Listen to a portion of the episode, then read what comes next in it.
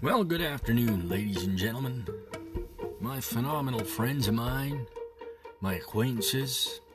Again, this is Scott Douglas, and I hope you are all having a very blessed Friday afternoon. It's a gorgeous day here today in central Alberta. Starting to feel this fall air blowing upon us. The leaves are changing, the air is changing. But of course, the beautiful fall is slowly turning into winter, which is such a beautiful feeling as I'm a fan of winter. I love the white snow. It seems to glitter with joy and when I look at it. It just seems to bring peace, seeing the earth filled with the white snow.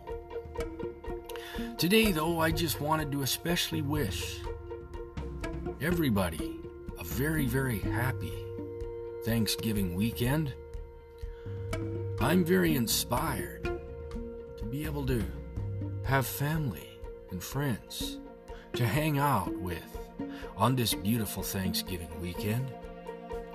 And then I began to think about all the ones that don't have family or friends available to hang out with or spend time with. Maybe their parents have passed away. Maybe they don't have children or family nearby. Maybe their friends or acquaintances don't live around where they do. And to me, that just brings sadness to my heart. As I see the joy that Thanksgiving brings me and my family every year, it's such a beautiful feeling to interact with one another and be there together with joy and compassion, being authentic one with another, sharing our lives, sharing to each other what we're actually thankful about, and having a thankful heart and a thankful attitude and a motivating factor in our minds to be thankful about whatever God has given us or allowed us to handle in this life today. I guess I'm so brutally thankful about life. I'm thankful for all my friends and family. I'm very thankful for the beautiful life I live from my phenomenal wheelchair, living my life day to day with a motivational, inspirational determination to move forward with a thankful heart to produce joy within my own mind, with a thankfulness of life that I can accept whatever comes my way, and a thankfulness to give me peace within my own heart and soul. Because being thankful provides me with the necessities to prove to everybody that when I'm thankful, life simply has such a huge new meaning to it.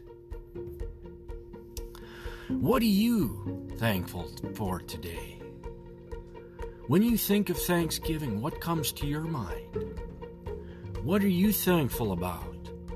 What are you thankful for? Do you wake up on a daily basis or go to bed at night with a thankful heart? Do you feel that maybe your thankfulness only comes when good things happen in life? Or are you like me? When I find the hard times I've endured in my own life, the thankfulness just seems to grasp onto me. It just seems to bring new motivation to me. It just seems to cling to me with a whole new peace of mind because from the bad times in life, I'm thankful I endured them because it made me who I am today.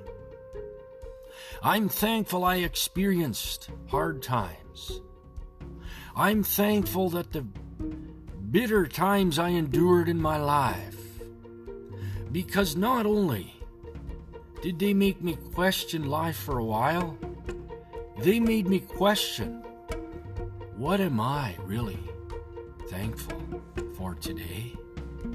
Oh, that thankfulness, folks, that thanksgiving I have in my heart, just brings on a whole new dilemma of inspiring, motivating thought patterns into my own mindset when I simply accept the fact that I'm thankful for my life.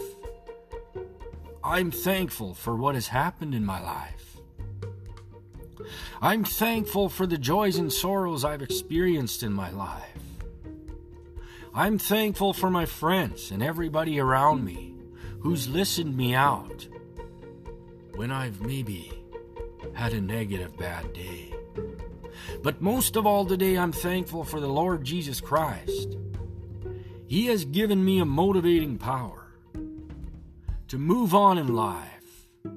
If I can say it, to roll on in life from my beautiful wheelchair.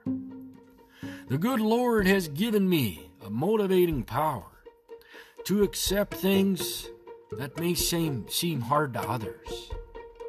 The thankfulness I have for that is the best thanksgiving I can ever endure in my life. Being thankful for what I've experienced to this day has given me a power of peace in my mind.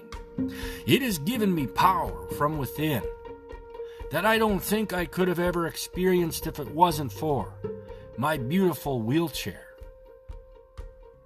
And for me to just accept the fact that life is such a beautiful thing and implement that thankful gratitude into my heart and mind and soul daily just brings on a whole new way of thinking.